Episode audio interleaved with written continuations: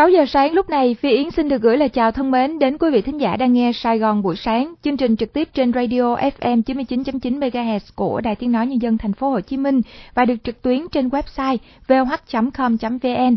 Quý vị cũng có thể theo dõi chương trình qua điện thoại thông minh bằng app radio vê hát Online. Phi Yến mong chúc cho quý vị thính giả một ngày mới an lành và tràn đầy năng lượng tích cực. Thưa quý vị, ngày mai thì mọi người sẽ bắt đầu kỳ nghỉ lễ ba mươi tháng tư và một tháng năm kéo dài trong bốn ngày, và cũng trong bối cảnh dịch bệnh cô vít mười chín vẫn còn đang diễn ra, thì quý vị đang có những dự định, những kế hoạch ra sao cho mùa lễ này? Một số thính giả cũng đã chia sẻ với chương trình.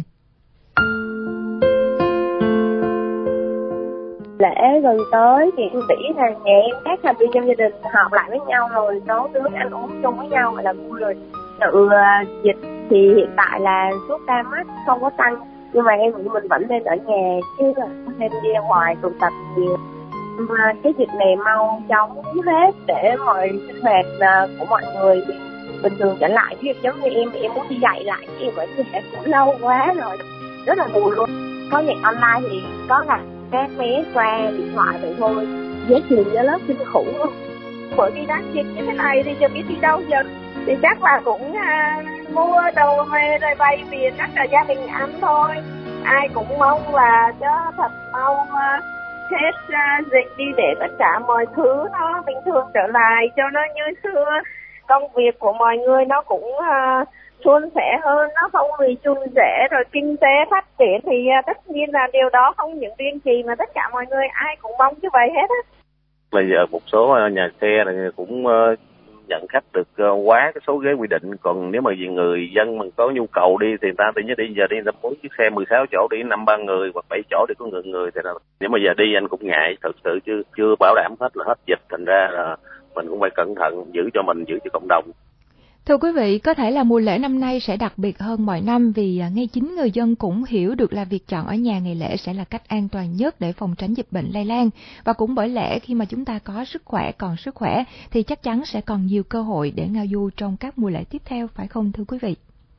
Giờ đây là lúc tôi đang được là chính tôi, dù cho ngày tháng còn đó như trong gai, ai biết được tôi vẫn đi về phía trước, bỏ lại sau lưng những nghi ngờ khiến tôi chùn bước, để cho con tim và lối tôi đi tìm. Một ngày tôi sẽ vượt qua chặng đường kia và đến chân trời đó tôi hằng mơ. Giờ đây là lúc con tim này được hát lên.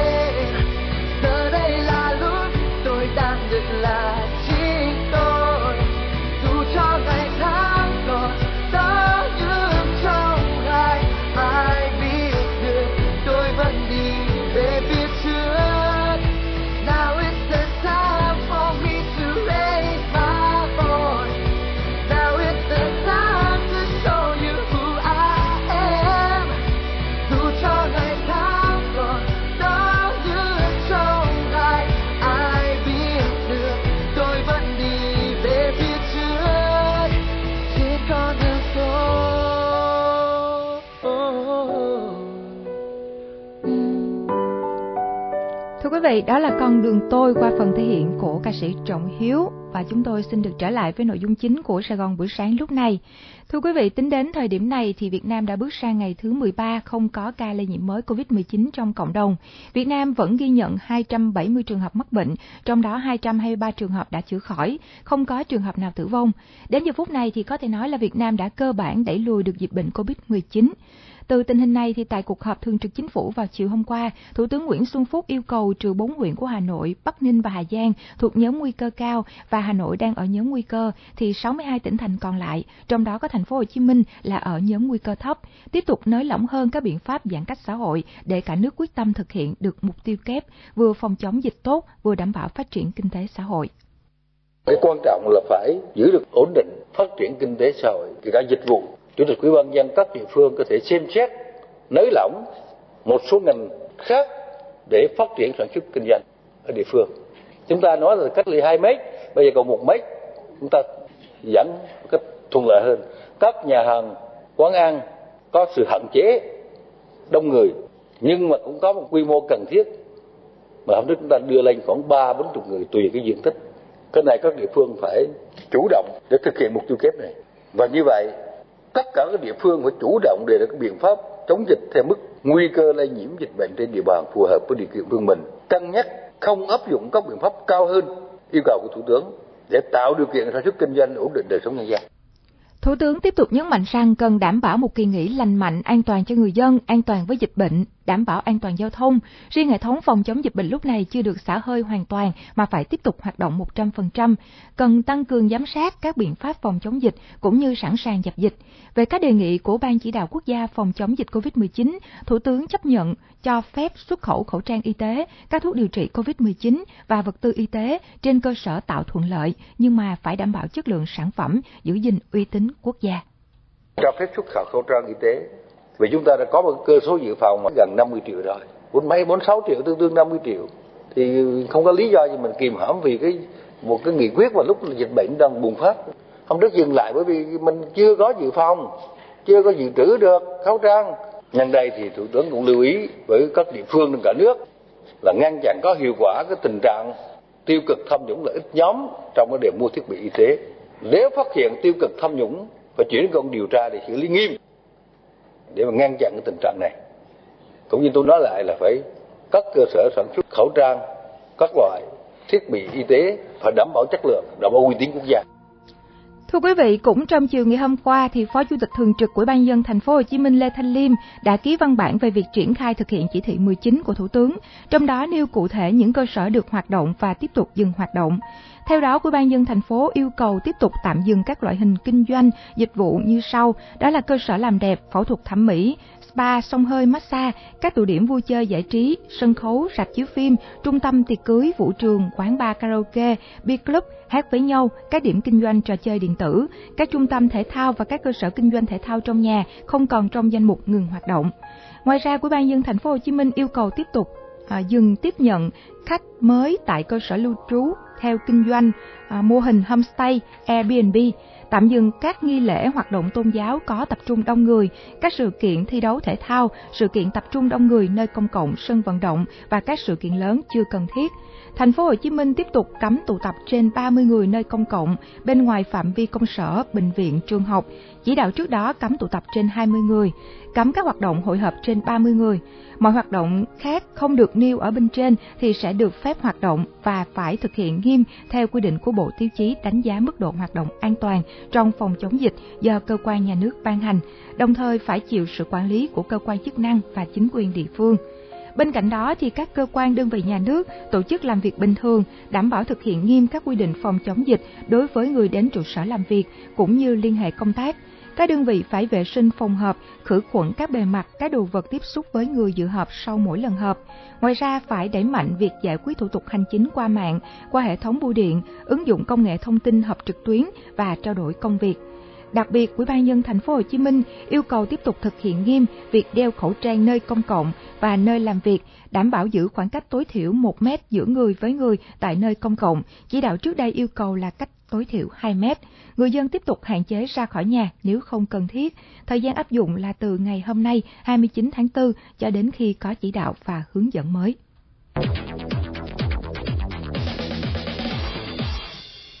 Quý vị thính giả vừa theo dõi những thông tin nổi bật mở đầu cho Sài Gòn buổi sáng lúc này. Thưa quý vị, thành phố Hồ Chí Minh đang chuẩn bị bước vào ngày kỷ niệm trọng đại bốn mươi lăm năm giải phóng miền Nam thống nhất đất nước ba mươi tháng tư năm một nghìn chín trăm bảy mươi lăm, ba mươi tháng tư năm hai nghìn không trăm hai mươi. Vào thời điểm này, khi mà nhìn lại chặng đường bốn mươi lăm năm qua trong bức tranh chung của kinh tế xã hội Việt Nam, có thể nói thành phố Hồ Chí Minh là đầu tàu kinh tế của cả nước, luôn là điểm sáng trong nhiều lĩnh vực như ngoại giao, kinh tế, giao thông đô thị. Minh chứng rõ ràng nhất thể hiện qua sự liên tục tự đổi mới, vận dụng sáng tạo, linh hoạt trong thực hiện các chính sách để mang lại hiệu quả phát triển. Đó là chưa kể, vùng đất này còn là xuất phát điểm của nhiều mô hình hay mà nay trở thành công thức chung cho cả nước. Thế nhưng, những thành quả đó chưa phải là điểm dừng, bởi thành phố Hồ Chí Minh vẫn còn nguồn năng lượng hết sức dồi dào khi chưa khai thác hết. Để cùng tương tận hơn trong chặng đường này, thì nhóm phóng viên của Sài Gòn buổi sáng hôm nay đã có loạt bài viết chặng đường bốn mươi lăm năm bước chuyển cho hành trình mới với bài một nhan đề bốn mươi lăm năm giữ vững vị thế đầu tàu kinh tế của cả nước. Mời quý vị thính giả sẽ cùng theo dõi sau phần tin tức của Sài Gòn buổi sáng lúc này do biên tập viên Công Phán thực hiện. Tin sáng gần xa. Thưa quý vị, sau hơn bốn mươi ngày phát động toàn dân tham gia ủng hộ phòng chống dịch covid mười chín, đến nay số tiền hiện vật mà các cơ quan, đơn vị, tổ chức, doanh nghiệp, cá nhân trong và ngoài nước, đồng bào ta ở nước ngoài ủng hộ đăng ký qua Quỹ ban Mặt trận Tổ quốc Việt Nam các cấp lên tới một nghìn chín trăm tỷ đồng. Với vai trò là cơ quan tiếp nhận ủng hộ, Chủ tịch Quỹ ban Trung ương Mặt trận Tổ quốc Việt Nam Trần Thanh Mẫn khẳng định, Mặt trận sẽ quản lý, sử dụng nguồn tiền hiện vật theo hướng công khai, minh bạch và không để ra sai sót. Theo đó, thì toàn bộ số tiền tiếp nhận được phân phối kịp thời đến Bộ Y tế để mua sắm trang thiết bị phục vụ công tác phòng chống dịch covid mười chín. Sau khi xem xét đề xuất của Sở Giáo dục và Đào tạo và Sở Lao động Thương binh và Xã hội thành phố, Ủy ban Nhân dân thành phố Hồ Chí Minh đã quyết định cho học sinh trên địa bàn trở lại từ ngày bốn tháng năm. Theo đó, Ủy ban Nhân dân thành phố chấp thuận chủ trương đối với lộ trình cho học sinh, sinh viên các cơ sở giáo dục phổ thông và giáo dục nghề nghiệp đi học trở lại. Thời gian nhập học bắt đầu từ ngày bốn tháng năm, được phân bổ theo từng khối lớp, không tập trung đồng loạt. Ủy ban Nhân dân thành phố cũng giao Sở Giáo dục và Đào tạo, Sở Lao động Thương binh và Xã hội xây dựng kế hoạch cụ thể về việc đi học trở lại, trong đó bao gồm hướng dẫn cụ thể các giải pháp để đảm bảo thực hiện tốt công tác phòng chống dịch covid mười chín. Và theo phương án Sở Giáo dục và Đào tạo thành phố Hồ Chí Minh đề xuất, học sinh khối lớp mười hai và lớp chín sẽ đi học sớm nhất từ ngày năm tháng năm năm hai nghìn không trăm hai mươi. Học sinh tiểu học sẽ bắt đầu đi học trở lại từ ngày mười một tháng năm với hai khối lớp lớp bốn và lớp năm. Học sinh mầm non bắt đầu đi học trở lại từ ngày mười tám tháng năm với khối lớp lá. Lớp nhà trẻ đi học trở lại từ ngày một tháng sáu. Các khối lớp còn lại sẽ đi học lần lượt sau đó. Trước khi chính thức trở lại học tập, học sinh các cấp học có một buổi đến trường cùng giáo viên thực hiện các biện pháp chống dịch bệnh. Thưa quý vị, Ban Thường trực Hội đồng Sổ số Kiến thiết khu vực miền Nam đã thống nhất phát hành vé số trở lại từ ngày hôm nay hai mươi chín tháng tư, sau gần một tháng tạm dừng để phòng dịch covid mười chín. Các công ty sổ số kiến thiết trong khu vực cho hay đã sẵn sàng để đưa vé số ra thị trường. Nhiều công ty sổ số các tỉnh, thành phố đã hoàn tất việc hỗ trợ cho người bán vé số dạo trong thời gian tạm nghỉ để bà con yên tâm tiếp tục đi bán trở lại. Tỉnh Sóc Trăng là một trong ba địa phương mở bán trở lại từ ngày hôm nay hai mươi chín tháng tư. Ông Lê Văn Khanh, Chủ tịch Công ty Trách nhiệm hữu hạn một thành viên sổ số kiến thiết tỉnh Sóc Trăng cho biết về công tác chuẩn bị cho kỳ phát hành vé số trở lại lần này. Ngày hai mươi chín tháng tư năm hai nghìn không trăm hai mươi, công ty sổ số kiến thiết Sóc Trăng sẽ chính thức là phát hành trở lại vé sổ số kiến thiết Sóc Trăng và sẽ tổ chức quay số mở thưởng kỳ vé K năm T tư vào lúc mười sáu giờ mười lăm phút ngày hai mươi chín tháng tư năm hai nghìn không trăm hai mươi. Công ty hiện nay cũng đang ở cái tâm thế là sẵn sàng chuẩn bị tất cả các mặt để phục vụ cho việc hoạt động kinh doanh sổ số thiết trở lại vào ngày mai. Cụ thể là vừa qua công ty cũng đã thông qua cái hệ thống đại lý sổ số các cấp của mình. Công ty cũng đã phân phối vé đến đại lý của công ty và thông qua đại lý sổ số của công ty phân phối vé sổ số thiết Sóc Trăng đến hệ thống đại lý các cấp và trực tiếp đến người bán vé số kiến thiết lẻ của công ty. Và nói chung hiện nay thì cũng đang ở tư thế sẵn sàng. Và một mặt nữa thì công ty cũng thông báo đến quỹ đài, trong đó có Đài Tiếng Nói Nhân dân T P H C M của mình, Đài Phát thanh Truyền hình tỉnh Sóc Trăng cũng như các cơ quan báo đài khác trong vấn đề là hỗ trợ công ty trong cái việc phục vụ cho công tác quay số mở thưởng.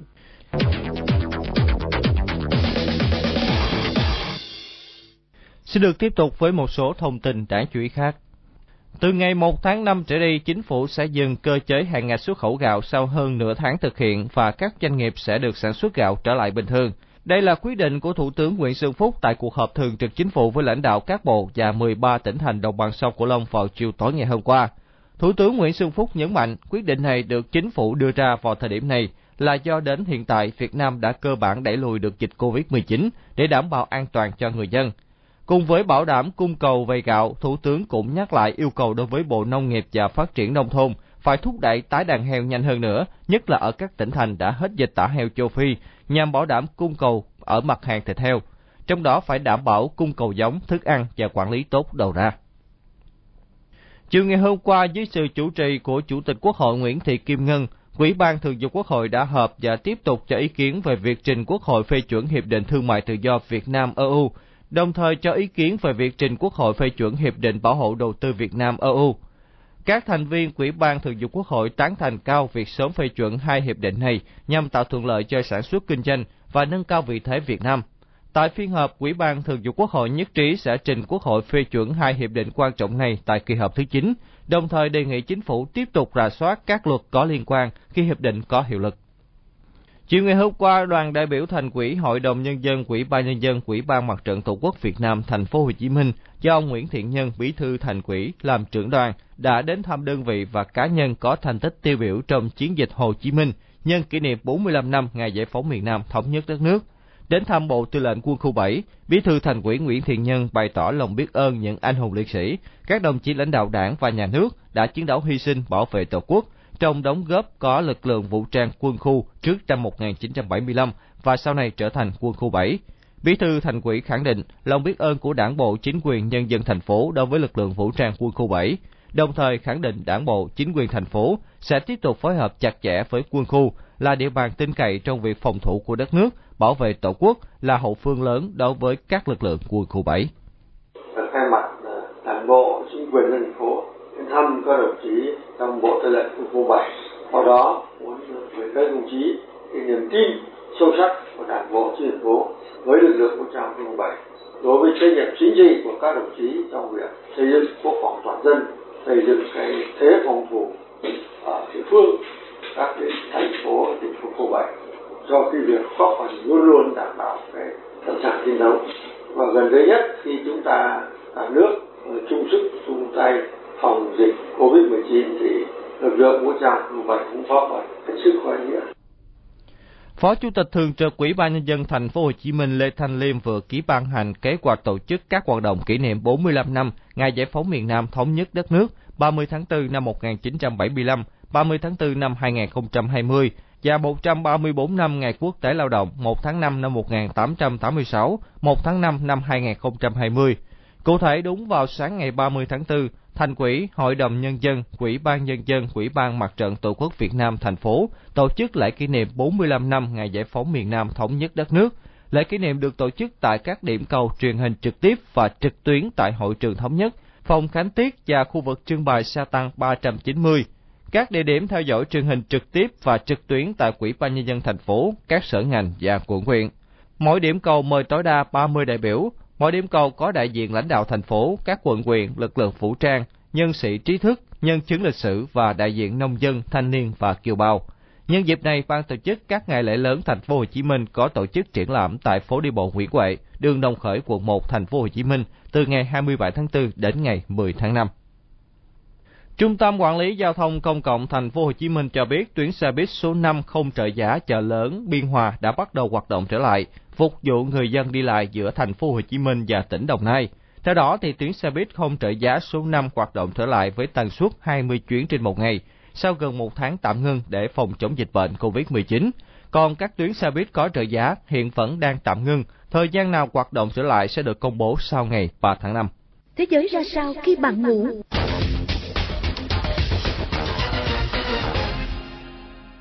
Trong bối cảnh nhiều nước châu Âu đang chuẩn bị từng bước nới lỏng các biện pháp hạn chế ứng phó với đại dịch covid mười chín, vê kép hát o vừa lên tiếng cảnh báo dịch bệnh vẫn đặc biệt nguy hiểm và nhấn mạnh châu lục này cần duy trì các biện pháp mạnh để kiểm soát dịch bệnh. Trong tuyên bố mới đây, Tổng giám đốc vê kép hát o Tedros Adhanom cảnh báo những bằng chứng y học từ sớm cho thấy đa số người dân trên thế giới dễ bị nhiễm bệnh covid mười chín và điều này có nghĩa là dịch bệnh có thể dễ dàng tái bùng phát. Liên minh châu Âu vừa thông báo đang quy động ba trăm năm mươi triệu euro nhằm hỗ trợ các thành viên Hiệp hội các quốc gia Đông Nam Á a sê an trong cuộc chiến chống lại dịch bệnh viêm đường hô hấp cấp covid mười chín. Theo phóng viên Thông tấn xã Việt Nam tại a sê an, trong một tuyên bố, đại sứ Liên minh châu Âu tại a sê an Igor Kreisman nhấn mạnh a sê an có thể tin tưởng vào e u trong những lúc khó khăn. Nhà ngoại giao này cho biết e u và a sê an là hai tổ chức khu vực có bốn mươi hai năm đoàn kết và hợp tác, và việc quy động ba trăm năm mươi triệu euro hỗ trợ các nước a sê an thể hiện tình hữu nghị của e u đối với người dân trong khu vực. Các nhà khoa học tại thành phố New York của Mỹ đã bắt đầu lập bản đồ gen của virus SARS-xê o vê hai. Khi virus tự nhân lên bên trong vật chủ, nó có thể tạo ra các biến thể nhỏ. Những biến thể này có thể được truyền qua khi nhiễm vào người tiếp theo, từ đó tạo ra một bản đồ lây nhiễm. Bản đồ này cho phép các nhà khoa học truy tìm nguồn gốc của bất kỳ đợt bùng phát nào trong tương lai trong những ngày tới, khi họ mở cửa trở lại thành phố. Tổng thống Mỹ Donald Trump vừa kêu gọi một số thống đốc bang xem xét việc mở lại các trường học trong phần còn lại của năm học, trái ngược với một số khuyến nghị gần đây của chính phủ liên bang. Tổng thống Donald Trump cho rằng một số tiểu bang nên xem xét nghiêm túc việc mở lại các trường học, vì theo ông đây là nguyện vọng của nhiều người Mỹ. Lời kêu gọi của Tổng thống Donald Trump được đưa ra khi các hướng dẫn của Nhà Trắng về việc mở cửa lại các khu vực kinh tế khuyến nghị các trường học vẫn đóng cửa, cho đến khi từng tiểu bang vượt qua được tiêu chí về số ca nhiễm mới, được báo cáo và tái nhiễm trong một ít nhất mười bốn ngày. Thưa quý vị, lúc này đây thì quý vị vẫn đang theo dõi Sài Gòn buổi sáng trực tiếp lúc này trên ép em chín mươi chín chấm chín mê ga héc Đài Tiếng Nói Nhân dân thành phố Hồ Chí Minh. Ở phần sau của chương trình chúng tôi còn có các nội dung đáng chú ý khác.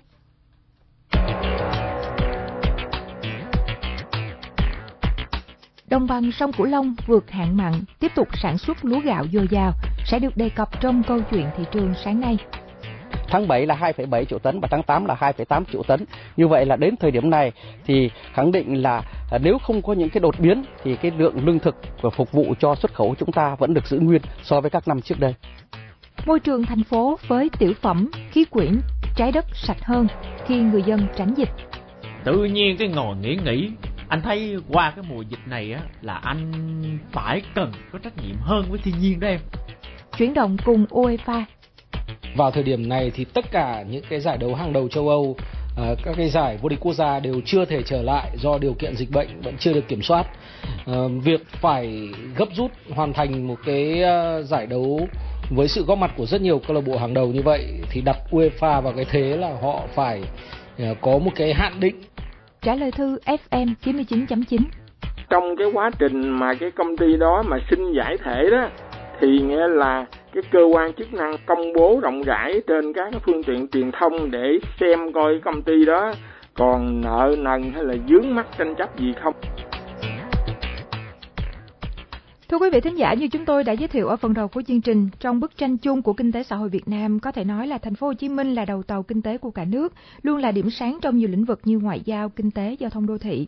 Minh chứng rõ ràng nhất thể hiện qua sự liên tục đổi mới, vận dụng sáng tạo, linh hoạt trong thực nghiệm các chính sách để mang lại hiệu quả phát triển.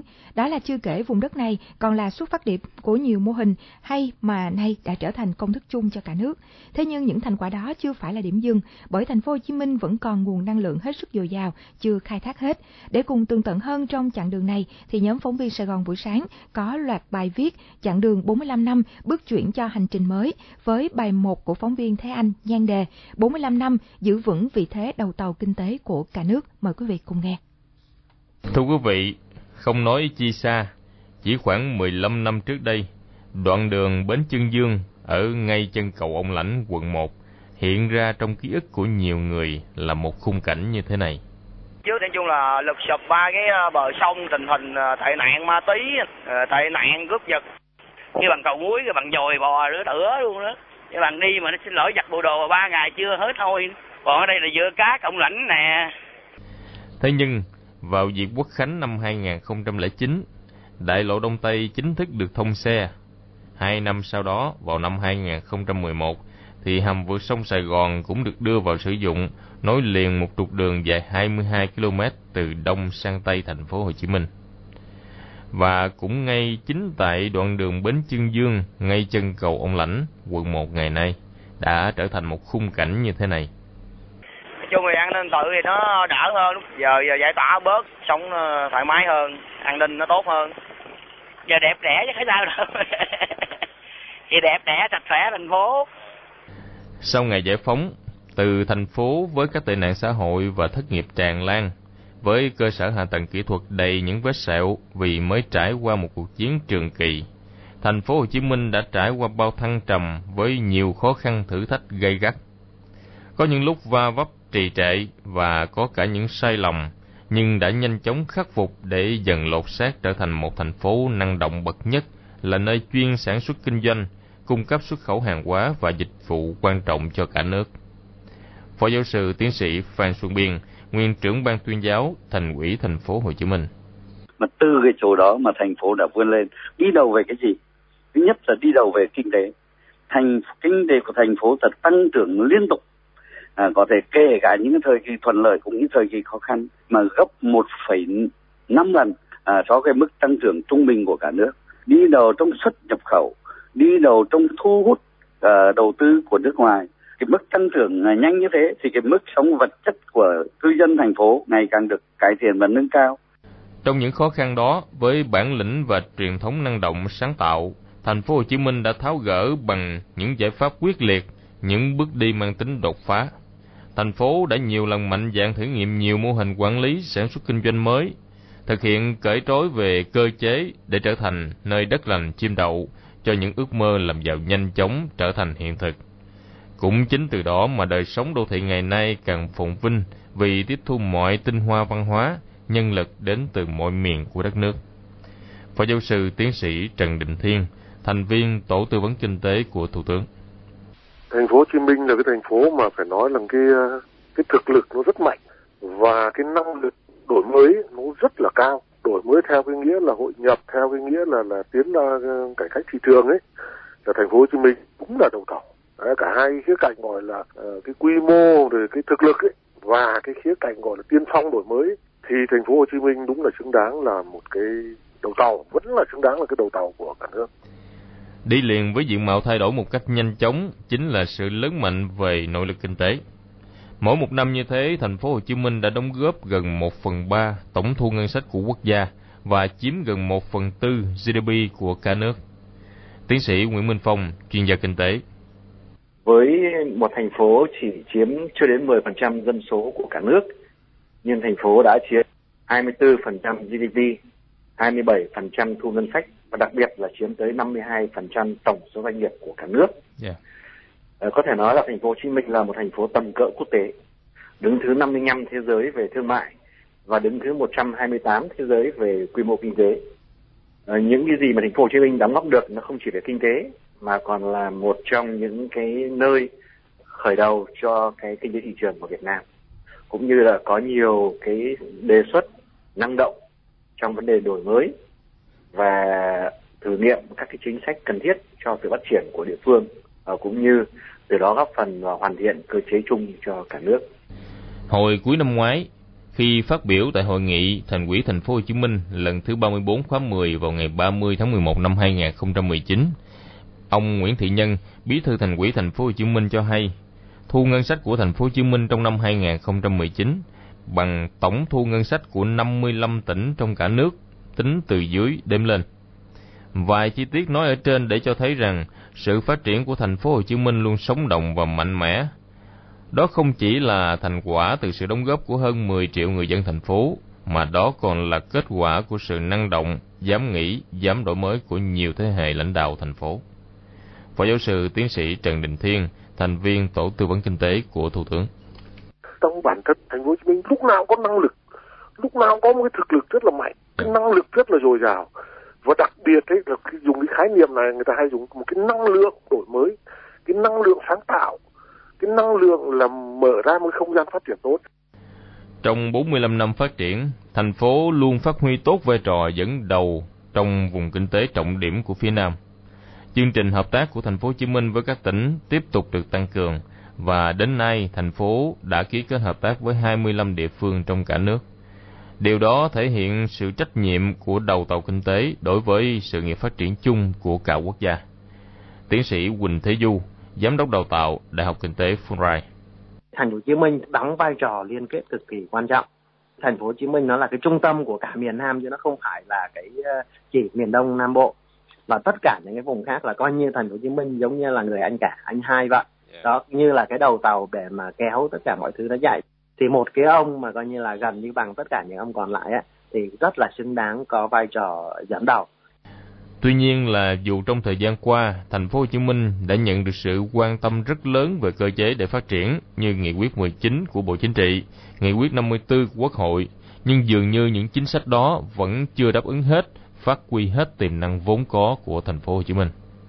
Phó giáo sư tiến sĩ Trần Đình Thiên, thành viên tổ tư vấn kinh tế của Thủ tướng. Ở đây nó có cái vấn đề là khi những cái động lực mới mà chưa phát huy tác dụng, nhưng là những cái gọi là những cái yếu tố cản trở xưa cũ mà nó chưa được dẹp bỏ, chưa được xử lý mà nó trỗi dậy thì có thể là nó làm cản cái bước tiến của của của thành phố, nó làm cản cái việc phát huy tác dụng của những cái động lực mới mới được ban hành. Mà cái này ấy là một cái bài học rất lớn, không phải chỉ riêng thành phố Hồ Chí Minh, cho cả cái cái cái đất nước Việt Nam. Thì lần này ấy, tôi nghĩ rằng là cách tiếp cận phát triển như thế của thành phố Hồ Chí Minh nó phải được đặt ra một cách rõ ràng hơn, và đó là là tạo ra một cái sự thúc đẩy cho cái động lực mới, tạo ra một cái không gian mới cho cái động lực mới nó, nó phát huy tác dụng. Chính vì vậy mà năm hai không hai không có thể xem là thời điểm giao thoa của bước chuyển thời đại, là năm được kỳ vọng sẽ tạo nên những bứt phá khi thành phố Hồ Chí Minh đã và đang chạm ngõ kỷ nguyên bốn chấm không, tiến tới hình thành nên một đô thị thông minh, một chính quyền số với những cư dân thông minh, những doanh nghiệp sáng tạo để tiếp tục đi đầu, tiếp tục dẫn dắt sự phát triển. Tiến sĩ Nguyễn Minh Phong, chuyên gia kinh tế. Chúng tôi thì cho rằng là sức mạnh thành phố Hồ Chí Minh không phải là sức mạnh từ nguồn ngân sách tập trung mà nhà nước cân đối cho, mà là sức mạnh cộng đồng doanh nghiệp tư nhân, khu vực kinh tế ngoài nhà nước và khu vực ép đê i. Yeah. Nếu khai thác tốt khu vực này thì có thể nói rằng là chỉ với một nguồn lực công có hạn, thành phố vẫn và đặc biệt là sẽ có những đột phá rất mạnh trong thời gian tới. Thưa quý vị, những thành tựu về phát triển kinh tế xã hội trong bốn mươi lăm năm qua đã khẳng định sự đúng đắn trong đường lối đổi mới của Đảng bộ và chính quyền thành phố Hồ Chí Minh khi cộng hưởng được sức mạnh to lớn từ nguồn năng lượng sáng tạo của hơn mười triệu người dân thành phố. Thế nhưng, đó không phải là đích đến mà là sự bắt đầu cho một hành trình mới. Và đó cũng không chỉ là những mục tiêu hướng đến mà còn chính là những giải pháp, là những bước đi để thành phố bắt tay xây dựng một thành phố mang tầm vóc mới, có thể sánh vai với các đô thị lớn trong khu vực. Quý vị thính giả vừa theo dõi bài viết kỳ một, bốn mươi lăm năm giữ vững vị thế đầu tàu kinh tế của cả nước trong loạt bài viết Chặng đường bốn mươi lăm năm bước chuyển cho hành trình mới với bài một mà quý vị vừa nghe. Và ngày mai thì xin mời quý vị tiếp tục theo dõi kỳ hai với nhan đề Đột phá hạ tầng giao thông mở ra hướng phát triển mới. Còn bây giờ thì sáu giờ ba mươi hai phút và chúng tôi xin bắt đầu với nội dung của chuyên mục Đọc báo cùng Sài Gòn buổi sáng.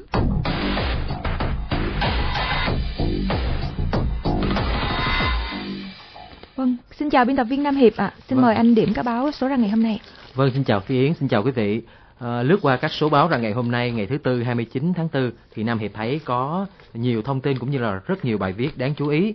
À, các trang báo sáng nay thì đều có nhiều bài viết nhân kỷ niệm bốn mươi lăm năm ngày giải phóng miền Nam thống nhất đất nước gắn với cột mốc lịch sử một chín bảy lăm, cùng với nhiều hoạt động kỷ niệm tri ân những nhân chứng lịch sử, những bà mẹ Việt Nam anh hùng, các gia đình có nhiều đóng góp cho nền hòa bình của đất nước. Báo Người Lao động sáng nay là số báo gộp đặc biệt mừng ngày chiến thắng ba mươi tháng tư và Quốc tế Lao động một tháng năm với sắc đỏ nổi bật ở trang nhất với chủ đề chung là bốn mươi lăm năm rực rỡ tên vàng, cùng với rất nhiều bài viết gắn liền với thành phố mang tên Bác như là hành trang bốn mươi lăm năm trên vai thành phố, phát huy truyền thống năng động, sáng tạo anh hùng hay tình báo giữa lòng thành tình báo, vân vân. À, còn nổi bật trên trang nhất của báo Sài Gòn Giải phóng sáng nay là bài viết nhan đề trân trọng những hy sinh cho ngày thống nhất ở trang hai, hoặc là ở trang ba và trang năm thì có các bài viết gặp những người tham gia chiến dịch Hồ Chí Minh từ hướng Tây Nam của Đại tá Trần Thế Tuyển, hoặc là những câu chuyện của thế hệ một chín bảy lăm. Báo Pháp Luật Thành phố sáng nay thì có bài triệu đồng bào đã hy sinh để đất nước được hòa bình ở trang bốn. Còn trên báo Công an thành phố sáng nay thì có bài viết xúc động về chân dung của người cựu chiến binh, đại đội trưởng đặc công Phạm Duy Đô, người chiến sĩ đặc công đã phất cờ chiến thắng trên tầng hai của Dinh Độc Lập vào trưa ngày ba mươi tháng tư năm một chín bảy lăm. Quý vị có thể tìm đọc các bài viết này sáng nay và trong cả những ngày nghỉ lễ ạ. À.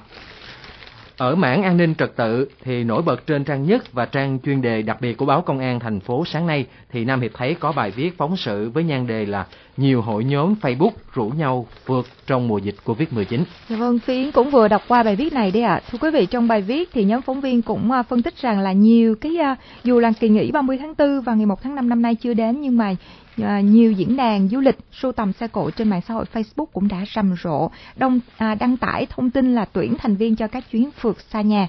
Các bài viết này đã nhận được hàng ngàn bình luận và số lượt chia sẻ rất là lớn. Điều này dấy lên lo lắng khi mà tình hình dịch bệnh Covid mười chín vẫn còn diễn biến phức tạp. Như vậy là trước tình hình như vậy à, vẫn còn nhiều cái nguy cơ tiềm ẩn rủi ro. À, bài viết cảnh báo là người dân nên hạn chế tối đa nhu cầu đi lại, nhất là việc du lịch xa. Hành động này tuy nhỏ nhưng mà hết sức cần thiết giữa lúc đất nước vẫn đang căng mình phòng chống dịch bệnh. Chỉ một sơ suất nhỏ xảy ra thì mọi thành quả mà chúng ta đạt được trong công cuộc phòng ngừa dịch bệnh này sẽ bị ảnh hưởng nghiêm trọng. Vâng, đó là trang chuyên đề đặc biệt của báo Công an thành phố sáng nay. Còn ở mảng giáo dục, thưa quý vị, trước thông tin Bộ Giáo dục Đào tạo không tổ chức kỳ thi Trung học Phổ thông Quốc gia hai không hai không mà chỉ còn kỳ thi Trung học Phổ thông để xét tốt nghiệp, thì hàng loạt trường đại học ngay lập tức đã điều chỉnh lại phương thức tuyển sinh. Nhiều trường đã bổ sung thêm các phương thức xét tuyển mới cho phù hợp với điều chỉnh của Bộ Giáo dục Đào tạo. Tuy nhiên, theo các chuyên gia giáo dục, thì do hiện nay quy chế tuyển sinh đại học năm hai không hai không vẫn chưa được Bộ Giáo dục Đào tạo công bố, nên các trường đại học vẫn chưa đưa ra quyết định cuối cùng. Dù tự chủ trong tuyển sinh nhưng vẫn đang chờ hướng dẫn của Bộ Giáo dục Đào tạo để có cơ sở phù hợp thực hiện tự chủ, bảo đảm quyền lợi của thí sinh. À, bài viết nhiều trường đại học thay đổi kịch bản tuyển sinh hai không hai không đăng ở trang bốn của báo Sài Gòn Giải Phóng sáng nay, quý vị có thể tìm đọc. Còn ở mảng văn hóa giải trí thì à, quý thính giả có thể tìm đọc các bài viết trên à, báo Người Lao Động sáng nay, à, như là bài bốn mươi lăm năm sân khấu cải lương. Đối với các nghệ sĩ thế hệ vàng của cải lương thì bốn mươi lăm năm qua thật sự là những mùa nắng ấm, niềm tự hào lớn để họ đồng hành đầy trách nhiệm với thế hệ trẻ. Hoặc là trong mùa lễ này thì quý vị có thể tìm hiểu thông tin giải trí qua bài viết là đa dạng hình thức giải trí tại nhà hoặc qua truyền hình trên số báo gộp đặc biệt của báo Người Lao Động mừng ngày chiến thắng ba mươi tháng tư và Quốc tế Lao Động một tháng năm. Vừa rồi là những bài viết đáng chú ý trên những tờ nhật báo số ra ngày hôm nay. À, Nam Hiệp cảm ơn quý vị và các bạn đã quan tâm theo dõi. Câu chuyện thị trường.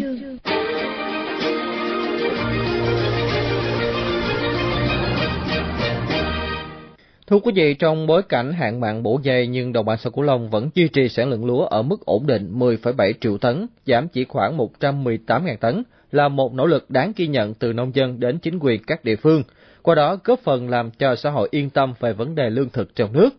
Hiện nay, những tác động của dịch Covid mười chín khó có thể chấm dứt trong thời gian ngắn, vì vậy việc nỗ lực dập dịch và duy trì sản xuất nông nghiệp hiện nay rất quan trọng. Do đó, các địa phương và ngành nông nghiệp cần chỉ đạo quyết liệt, hỗ trợ kịp thời cho người dân ở những vùng khó khăn bởi hạn mặn gây ra, nhanh chóng tái sản xuất vụ lúa hè thu. Đồng bằng sông Cửu Long sẽ xuống giống khoảng một phẩy năm triệu hectare, phấn đấu để đạt sản lượng là tám phẩy bảy triệu tấn lúa. Việc xuống giống này sẽ thực hiện tập trung trong tháng tư và tháng năm. Theo Bộ Nông nghiệp và Phát triển Nông thôn, trong năm hai không hai không, dùng đồng bằng sông Cửu Long sản xuất hơn bốn triệu hectare lúa trên ba vụ, có thể đạt sản lượng khoảng hai mươi bốn phẩy ba triệu tấn. Về sản lượng lúa thu hoạch trong vụ hè thu sắp tới đây, giáo sư tiến sĩ Nguyễn Hồng Sơn, Giám đốc Viện Khoa học Nông nghiệp Việt Nam cho rằng lúa hè thu sớm thu hoạch trong tháng năm với cái sản lượng khoảng bảy trăm nghìn tấn, tương đương với khoảng độ bốn trăm nghìn tấn gạo, đủ để cung cấp cho đồng bằng sông Cửu Long và thành phố Hồ Chí Minh. Trong tháng sáu chúng ta có thể thu hoạch được một phẩy chín triệu tấn, tháng bảy là hai phẩy bảy triệu tấn và tháng tám là hai phẩy tám triệu tấn. Như vậy là đến thời điểm này thì khẳng định là nếu không có những cái đột biến thì cái lượng lương thực và phục vụ cho xuất khẩu chúng ta vẫn được giữ nguyên so với các năm trước đây. Bộ Nông nghiệp và Phát triển Nông thôn có phân tích rõ, diện tích lúa vụ đông xuân bị thiệt hại năm hai không hai không là không đáng kể do chỉ đạo xuống giống sớm. Bên cạnh đó, vụ đông xuân được mùa, năng suất bình quân gần bảy tấn trên một hectare nên bù đắp được tác động do hạn mặn gây ra. Sản lượng lúa gạo tại đồng bằng sông Cửu Long dự kiến bằng với năm hai không một chín. Về nhu cầu tiêu dùng, dự trữ, Bộ Nông nghiệp và Phát triển Nông thôn dự báo nhu cầu tiêu thụ trong nước năm hai không hai không đã bao gồm dự trữ là gần ba mươi triệu tấn lúa, cụ thể tiêu thụ của người dân là mười bốn triệu tấn lúa, phục vụ cho chế biến là gần tám triệu tấn, phục vụ chăn nuôi là hơn ba triệu tấn, dùng làm giống và giống dự phòng một triệu tấn, dự trữ trong nước là gần bốn triệu tấn. Như vậy, lượng dư còn khoảng mười ba triệu tấn lúa, tương đương khoảng bảy triệu tấn gạo. Nếu thực hiện tốt và đồng bộ các giải pháp chống hạn mặn, vụ hè thu tới sẽ đạt sản lượng khá. Đồng bằng sông Cửu Long sẽ duy trì và tiếp tục sản xuất lúa gạo dồi dào. Xin được cảm ơn biên tập viên Công Phán với nội dung của câu chuyện thị trường. Và lát nữa đây thì quý vị sẽ tiếp tục gặp lại anh trong phần tin thể thao cũng như là chuyển động cùng UEFA. Thế nhưng bây giờ xin mời quý vị theo dõi ít phút quảng cáo. Mình thường lo lâu nay không khí hay bị ô nhiễm, bị ô nhiễm. Trời ẩm ướt, quần áo ẩm mốc, con mình hay ốm, còn hay ốm. Đừng vì lo sức khỏe cả nhà, hãy sắm ngay các đồ gia dụng của Panasonic, chống Nhật vô cùng uy tín. Điều hòa Panasonic con Anui làm sạch không khí, làm sạch không khí. Muốn thực phẩm tươi ngon mua tủ lạnh Panasonic, tủ lạnh đông mềm diệt khuẩn Panasonic. Nó nếu muốn sạch quần thì hãy mua ngay chiếc máy giặt Panasonic để sức khỏe cả nhà an toàn. Với nước sứ mạnh từ đây vào một năm vui tươi bắt đầu, hãy mua sản phẩm gia dụng Panasonic cho gia đình đông đầy yêu thương. Panasonic, thương hiệu uy tín chuẩn Nhật, luôn đồng hành và mang đến những sản phẩm bảo vệ sức khỏe cho bạn và gia đình, đảm bảo một cuộc sống hạnh phúc, đồng đầy yêu thương. Anh chồng kỹ sư của em hôm nay sao yêu đời thế? Dạ sao nữa, đang lên danh sách các vật tư để chuẩn bị xây dựng nhà mới mà. Xi măng nè, vôi, gạch, sơn. Ủa, em thấy còn thiếu một thứ quan trọng nhất đó. Thép thì anh chọn loại nào? À, chứ về kết cấu thép, anh chỉ tin dùng một loại thôi. Đó là thép miền Nam về. Lý do vì sao nói em nghe thử nè. Em biết không, hầu hết các công trình lớn của đất nước mình á đều được xây dựng bằng thép miền Nam về, như cầu Mỹ Thuận, Thăm Thủ Thiêm, các tuyến đường cao tốc và các cao ốc khắp Việt Nam. Năm ngoái á, công ty còn cử anh đi tham quan nhà máy thép miền Nam để thẩm định nhà cung cấp thép. Anh tận mắt nhìn thấy nhà máy thép khổng lồ với dây chuyền sản xuất hiện đại, được nhập khẩu đồng bộ từ Italia, và cũng chính do các kỹ sư Italia chế tạo và lắp đặt đó em. Chắc hoành tráng lắm anh nhờ. Ờ chứ sao. Trước đây khi ba mẹ mình xây nhà, chú Tư Lộc theo xây dựng cũng đã chọn thép miền Nam V cho ba mẹ mình. Năm mươi năm mà nhà mình vẫn kiên cố đó. Giờ thì em hiểu rồi. Thép miền Nam V, nền tảng cho tương lai vững bền. Sản phẩm của Tổng công ty thép Việt Nam C T C P.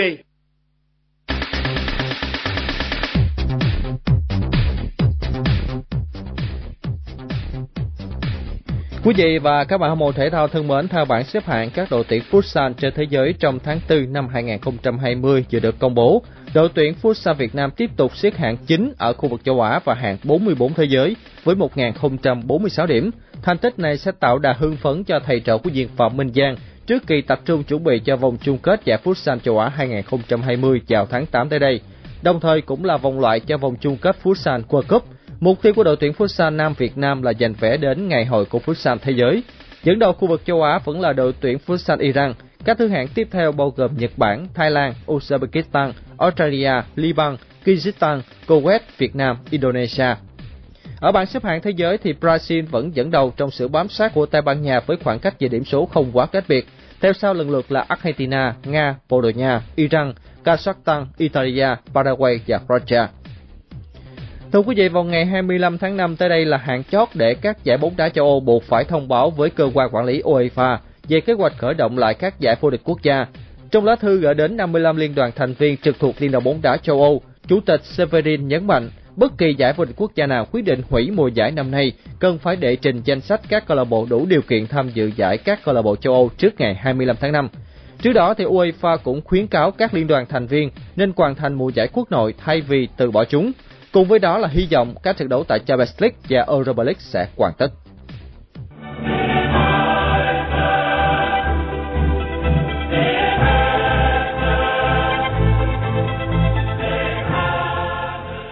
Thưa quý vị, Liên đoàn bóng đá châu Âu UEFA đang vạch ra kế hoạch hoàn thành các trận đấu còn lại của hai giải đấu UEFA Champions League và Europa League mùa này. Và chuyển động của UEFA buổi sáng ngày hôm nay cũng sẽ đề cập đến quý vị nội dung trên. Champions League và Europa League đã bị hoãn vô thời hạn để tránh sự lây lan của đại dịch covid mười chín. Và mới đây thì UEFA và năm mươi lăm liên đoàn thành viên đã có cuộc họp trực tuyến để thảo luận về kế hoạch đưa ra hai giải đấu cúp hàng đầu châu Âu trở lại. Theo Sky Sport Italia, UEFA đang xem xét một lựa chọn đưa Champions League trở lại vào ngày bảy và ngày tám tháng tám và sẽ kết thúc vào cuối tháng tám. Cụ thể, tuần đầu tiên của tháng tám sẽ diễn ra các trận đấu còn lại của vòng một trên tám Champions League còn đang dang dở, trước khi tuần thứ hai bắt đầu với vòng tứ kết. Thể thức thi đấu lượt đi và lượt về vẫn sẽ được UEFA duy trì cho đến trận đấu chung kết. Theo kế hoạch thì vòng tứ kết sẽ diễn ra vào ngày mười một và mười hai tháng tám và mười bốn mười lăm tháng tám, Vòng bán kết vào ngày mười tám và mười chín tháng tám và hai mươi mốt hai mươi hai tháng tám. Trận đấu chung kết vẫn sẽ diễn ra ở Istanbul nhưng sẽ diễn ra vào ngày hai mươi chín tháng tám. Do đó, vòng bảng Champions League mùa giải năm sau hai nghìn không trăm hai mươi hai nghìn không trăm hai mươi mốt sẽ nhiều khả năng khai màn vào tháng mười, muộn hơn một tháng so với các mùa giải trước đây. Tất nhiên đây chỉ là đề xuất của UEFA và chưa có gì được quyết định chính thức. Kế hoạch này sẽ cho các câu lạc bộ thời gian để kết thúc mùa giải trong nước vào tháng bảy, nhưng đặt ra câu hỏi là điều gì sẽ xảy ra với những cầu thủ đã hết hạn hợp đồng vào ngày ba mươi tháng sáu. UEFA đã tuyên bố trước đây rằng các cầu thủ đã hết hợp đồng hoặc hợp đồng cho mượn vẫn sẽ ở lại đội bóng cho đến khi mùa giải kết thúc. Điều này là hợp lý để giúp cho các đội bóng có đủ nhân sự thi đấu phần còn lại của mùa giải năm nay.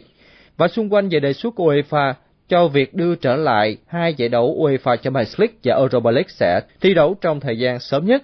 Ngay bây giờ thì một quý vị cùng nghe góc nhìn đến từ nhà báo bình luận viên Việt Anh, Đài Tiếng Nói Việt Nam. Theo tôi thì việc UEFA xây dựng một cái kế hoạch tổ chức cho hai giải đấu uh, quan trọng nhất của bóng đá châu Âu, đó là UEFA Champions League và Europa League, thì ở thời điểm hiện tại nó là một cái việc cực chẳng đã, bởi vì là uh, như chúng ta đã biết thì đây là hai cái giải đấu mang lại danh tiếng, cùng với đó là rất nhiều những cái quyền lợi về mặt tài chính cho uh, tổ chức cao nhất của bóng đá châu Âu. Việc phải uh, tổ chức là bởi sức ép về mặt thời gian, bởi vào thời điểm này thì tất cả những cái giải đấu hàng đầu châu Âu, Uh, các cái giải vô địch quốc gia đều chưa thể trở lại do điều kiện dịch bệnh vẫn chưa được kiểm soát.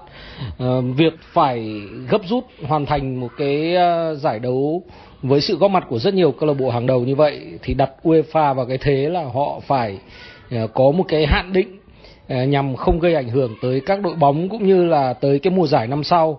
À, tất nhiên đây là điều mà cả người hâm mộ cũng như là các đội bóng đều uh, sẽ không vui vẻ gì, bởi vì như chúng ta đã biết, cái việc mà giảm số trận đấu nó sẽ ảnh hưởng tới quyền lợi của các nhà tài trợ, của các câu lạc bộ, cùng với đó là vấn đề uh, bán vé cũng như là bản quyền truyền hình và rất nhiều điều liên quan. À, chính bởi vậy việc UEFA đưa ra một cái kế hoạch như vậy cũng chỉ là mang tính chất giải pháp ở thời điểm hiện tại. Rất có thể là các câu lạc bộ họ sẽ không ủng hộ cái điều này và uh, sẽ chờ một cái thời gian ngắn nữa xem là uh, dịch bệnh có được kiểm soát hay không và uh, các giải đấu có thể quay trở lại sớm nhất hay không, bởi vì uh, nếu như tính về mặt thời gian thì vẫn có thể uh, để cho các cái giải đấu tiếp tục diễn ra theo đúng như cái thể thức mà chúng ta vẫn thường thấy, uh, bởi vì uh, vào lúc này thì đã có những cái đội đá xong vòng đấu của họ, cũng có những cái đội thì chưa đá xong. Điều đó nếu như mà chỉ được quyết định việc đi tiếp bằng một cái mini league thì nó sẽ không công bằng cho các cái đội bóng này, và đó là cái điều mà theo tôi nghĩ là mini league sẽ rất khó được tổ chức theo như cái kế hoạch của UEFA đã đề ra. Thưa quý vị, cho đến thời điểm hiện tại thì chúng ta mới xác định được bốn đội bóng giành vé vào tứ kết của Champions League. Vòng một trên tám Champions League vẫn còn bốn cặp đấu chưa diễn ra, bao gồm Barcelona gặp Napoli, Juventus gặp Lyon, Manchester City gặp Real Madrid và Bayern Munich gặp Chelsea. Kế hoạch đưa Europa League trở lại cũng sẽ tương tự như Champions League, kết thúc vòng một trên tám vào ngày hai hoặc ngày ba tháng tám và trận đấu chung kết diễn ra vào ngày hai mươi bảy tháng tám. Và đến đây thì chuyên mục này cũng xin được khép lại. Rất cảm ơn sự quan tâm lắng nghe của tất cả quý vị. Quý vị thính giả vẫn đang theo dõi Sài Gòn buổi sáng trực tiếp lúc này trên ép em chín mươi chín chấm chín MHz Đài Tiếng Nói Nhân dân Thành phố Hồ Chí Minh.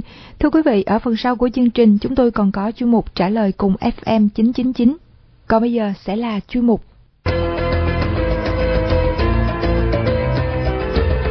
Môi trường thành phố.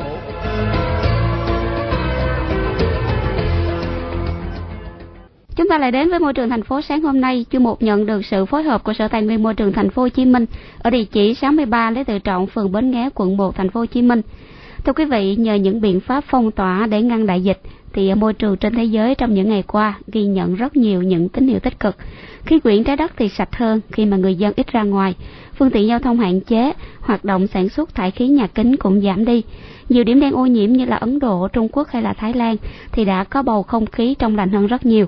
Và trái đất cũng ít ồn ào hơn, yên tĩnh hơn, giảm đáng kể những rung động trên đất liền. Và đây cũng là dịp mà con người nhìn lại những gì mình đã đối xử với thiên nhiên và môi trường xung quanh mình. Mời quý vị cùng theo dõi tiểu phẩm ngắn ngay sau đây.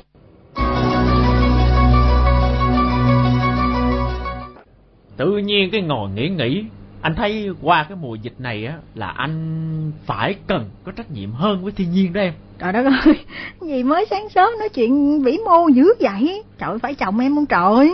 thiệt tình luôn á, vợ con gì riết rồi không muốn nói chuyện luôn á. Sao? Muốn nói gì? Nói nghe coi. Nè, anh nói nghe, em có để ý không? Cả thế giới người ta hạn chế đi lại, ngồi yên, không có làm gì hết. Các em có nhận ra một điều là không khí nó khác hẳn liền luôn không? Ừ, khác gì ta? Em ở nhà không, đóng cửa tối ngày, có ra ngoài đâu thấy khác. Ôi, anh mệt em quá luôn á, em chịu khó em quan sát chút xíu đi, đọc chút xíu đi, em thấy. Nè, anh cho em coi nè, báo người ta chụp hình, nè, thấy chưa, thấy nước ở Venice cơ. Chưa bao giờ mà xanh sạch như vậy luôn á, cá bơi tung tăng luôn đó. Thì bình thường á, ở đây á, đón khách du lịch rồi thuyền chở khách đi qua đi lại suốt ngày, động cơ thải ra thì ô nhiễm đúng rồi. Giờ không có đón khách du lịch nữa thì thiên nga nó bơi lội tung tăng, sạch quá mà. Dân đó còn bất ngờ nữa, kiểu đó giờ mới thấy. Mà công nhận ha, mình nhìn vô cái hình này cái mình thấy cái màu xanh của nước nhìn quyến rũ hơn hẳn rồi ha. Hôm bữa em nói cho anh nghe, em còn đọc được đâu á, Ấn Độ á, sau mấy chục năm á, người dân ở đó mới nhìn thấy được dãy Himalaya cách hai trăm cây số luôn á. Đó, thấy chưa? Những cái này là chứng tỏ là không khí nè, trong lành sạch hơn đúng không? Ừ, trong sạch cả thế giới luôn á. Nội nghĩ cái chuyện mà cấm bay ở nhiều nước ảnh hưởng đến cả thế giới thiệt. Nhưng mà ở một cái mặt tích cực nào đó là anh thấy hạn chế được bao nhiêu khí thải nhà kính rồi đúng không? Nè, anh thấy trên báo người ta ghi nè, lượng xê o hai cũng giảm, ừ. carbon cũng giảm, không khí trong lành khắp mọi nơi. Nhiều nơi là người dân ở trong nhà hả, thú rừng thì đi ra đường nằm ngủ, tự nhiên mình coi mình thấy bình yên sao sao ấy nha. Trời ơi, nói gì đâu xa xôi anh ơi, nhà mình cũng yên bình nè. Bình thường khói bụi xe cộ bóp còi in ỏi, vợ nằm nghe chim hót xa xa thấy nhẹ nhàng hẳn. Mà lâu lâu á, mình có việc ra đường á, em thấy không, ngoài đường á, cũng bớt hẳn mấy cái rác thải bịch ni lông không. Bây giờ hả, thấy toàn lá me rồi trò nâu rồi không luôn á. Không khí yên bình sạch sẽ này không biết giữ được bao lâu anh ha. Thấy giờ bà con ra đường hơi bị nhiều quá nha, hàng quán bán lại chắc ừ. mọi chuyện lại đâu vào đấy à. Rác thải vẫn thải mà bịch ni lông vẫn xài tùm lum, còi xe vẫn bóp in ỏi cho coi. Thì đó, anh mới nói với em là cái qua cái đợt dịch này là mình phải có cái nhìn khác với hành động của mình với thiên nhiên. Bớt hại thiên nhiên với bớt hại môi trường lại. Môi trường sạch, mình hưởng chứ ai hưởng đâu. Thì đó, nghỉ lễ tới nè, bà con mình lại ồm ồm kéo nhau đi chơi xa cho coi. Rồi hỏng chừng xả rác, rồi xả bịch ni lông khắp mấy cái bãi biển. Rồi tụi nhỏ hẹn hò nhau, gặp nhau ăn uống, rồi không biết có ý thức bỏ rác đúng nơi quy định không nữa. Hey. Anh chỉ hy vọng là mọi người biết ý thức được chút chút. Chứ thiệt sự với anh á, cái đợt dịch này là dạy anh nhiều thứ lắm luôn. Thứ gì nữa? Trời ơi, sao hôm nay chồng em tâm trạng dữ vậy trời. Thì nè, anh nói em nghe, mấy nay nằm nhà trốn dịch, tự nhiên cái anh thấy cuộc sống mong manh quá trời ơi. Anh thương ba má, thương em, ừ. thương con, thương nhà mình gì đâu luôn. Ôi, lỡ có chuyện gì không biết anh sống làm sao thôi, luôn thôi, thôi, đừng có nói bậy nè.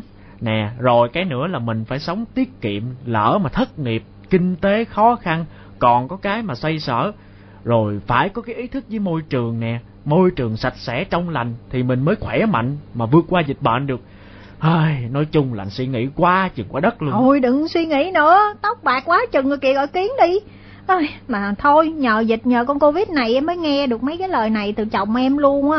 Cái gì mà thương em, thương con, thôi tự nhiên nghe nổi về gã trơn trội anh ơi. Hơi, không biết từ nào em bớt làm anh mất hứng luôn á. Vợ với con khó khăn lắm người ta mới môi gan, môi ruột ra người ta nói được một câu thuộc hứng gì đấy sợ luôn. Giỡn mà, làm như anh không nói thì em không biết là anh thương em, thương con không bằng. Mà ui, sến quá hả? Thôi nghĩ nói luôn đi, hết không nói luôn. Thôi thôi vậy đi, trở về bình thường giùm em đi ha. Thưa quý vị, bên cạnh việc chống dịch, dập dịch thì cũng rất mong mọi người dân chúng ta suy nghĩ nhiều hơn đến môi trường và trái đất. Chúng ta hãy cảm nhận vẻ đẹp của thiên nhiên, tận hưởng nó và cảm nhận nó và bảo vệ nó như bảo vệ chính mình trong mùa dịch. Và đến đây thì chuyên mục Môi trường thành phố cũng xin được khép lại.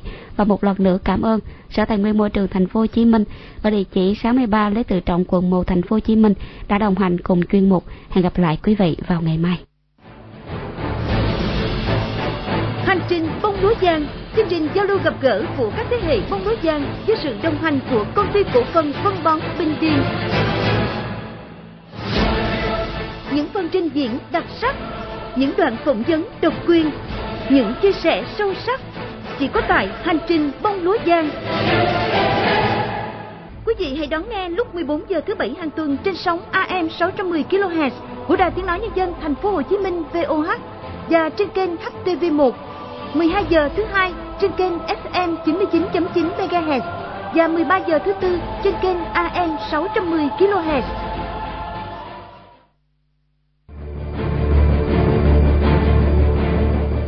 Quyền cơ bản của con người là được tiếp cận thực phẩm an toàn. Để bảo vệ sức khỏe người Việt Nam, người sản xuất kinh doanh cần tuân thủ quy định pháp luật về an toàn thực phẩm, tăng cường áp dụng thành quả cách mạng bốn chấm không trong sản xuất nông nghiệp, sử dụng nguyên liệu, vật liệu có nguồn gốc, xuất xứ rõ ràng, đúng liều lượng, đúng đối tượng trong sản xuất thực phẩm, tuyệt đối không sản xuất, kinh doanh thực phẩm giả, kém chất lượng, không an toàn. Các tổ chức dịch vụ quảng cáo chấp hành nghiêm quy định về quảng cáo thực phẩm. Các cơ quan chức năng chủ động kiểm tra, giám sát, xử lý nghiêm các trường hợp vi phạm trong sản xuất, kinh doanh, quảng cáo thực phẩm. Người tiêu dùng không sử dụng thực phẩm không rõ nguồn gốc xuất xứ. Cẩn trọng trước thông tin quảng cáo sai, thổi phồng, quảng cáo thực phẩm như thuốc chữa bệnh. Vì sức khỏe cộng đồng, phát triển kinh tế xã hội, hãy nghiêm chỉnh chấp hành chính sách pháp luật trong sản xuất, kinh doanh và quảng cáo thực phẩm. Cục An toàn Thực phẩm Bộ Y tế. Cục An toàn Thực phẩm Bộ Y tế.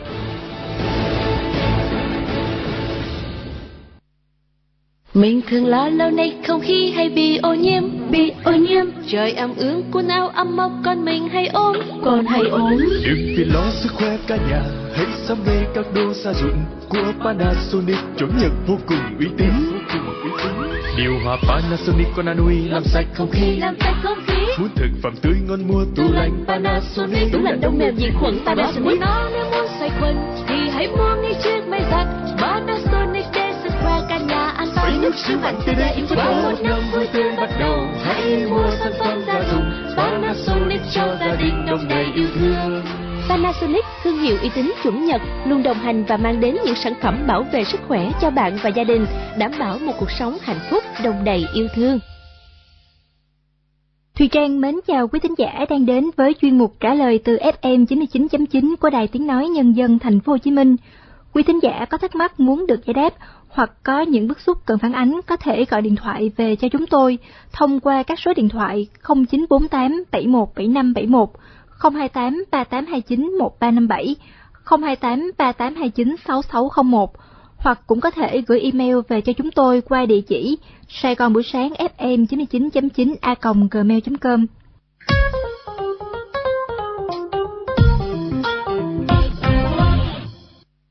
Thưa quý vị, vừa qua chúng tôi cũng nhận được câu chuyện của thính giả Phan Thị Kim Chi về việc chị đặt cọc ba trăm bốn mươi triệu đồng mua một căn hộ dự án ở quận Thủ Đức, nhưng chủ đầu tư lần lửa không bàn giao nhà. Đến đây thì tuyên bố giải thể công ty. Ngày xưa em có đi vô hẻm năm mươi hai, quận Thủ Đức, huyện Bình Chánh. Và em có mua một phần của một miếng đất lớn, á, gọi là xây nhà số, nhà nhỏ. Và em có đặt cọc đến ba trăm bốn mươi triệu đồng. Mà đến nay thì chủ đầu tư không giao nhà và cũng không hoàn tiền lại cho em. Mỗi lần em gọi đến thì lần lượt hẹn trả trả nhưng mà đến bây giờ này không trả. Công ty đã dẹp luôn, dọn nhà đi rồi đến đã dọn trụ sở đi chỗ khác rồi. Chúng tôi đã chuyển ý kiến của thính giả Kim Chi đến luật sư Trần Văn Sĩ và được ông có ý kiến như sau. Trong cái quá trình mà cái công ty đó mà xin giải thể đó thì nghĩa là cái cơ quan chức năng công bố rộng rãi trên các phương tiện truyền thông để xem coi công ty đó còn nợ nần hay là vướng mắc tranh chấp gì không thì họ buộc là phải công ty đó phải giải quyết cái tranh chấp đó trước rồi họ mới cho tiến hành cái thủ tục giải thể. Lẽ ra là cái quá trình đó mà công ty không thực hiện hợp đồng cho chị thì là chị phải kiện ra tòa án.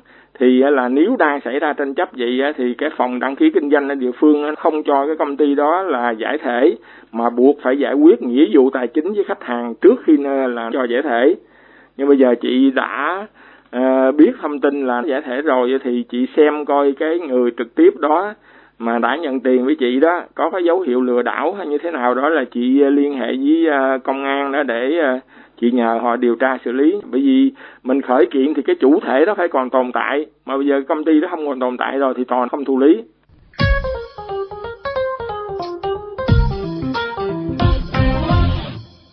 Đến đây thì chuyên mục trả lời từ ép em chín mươi chín chấm chín cũng đã kết thúc.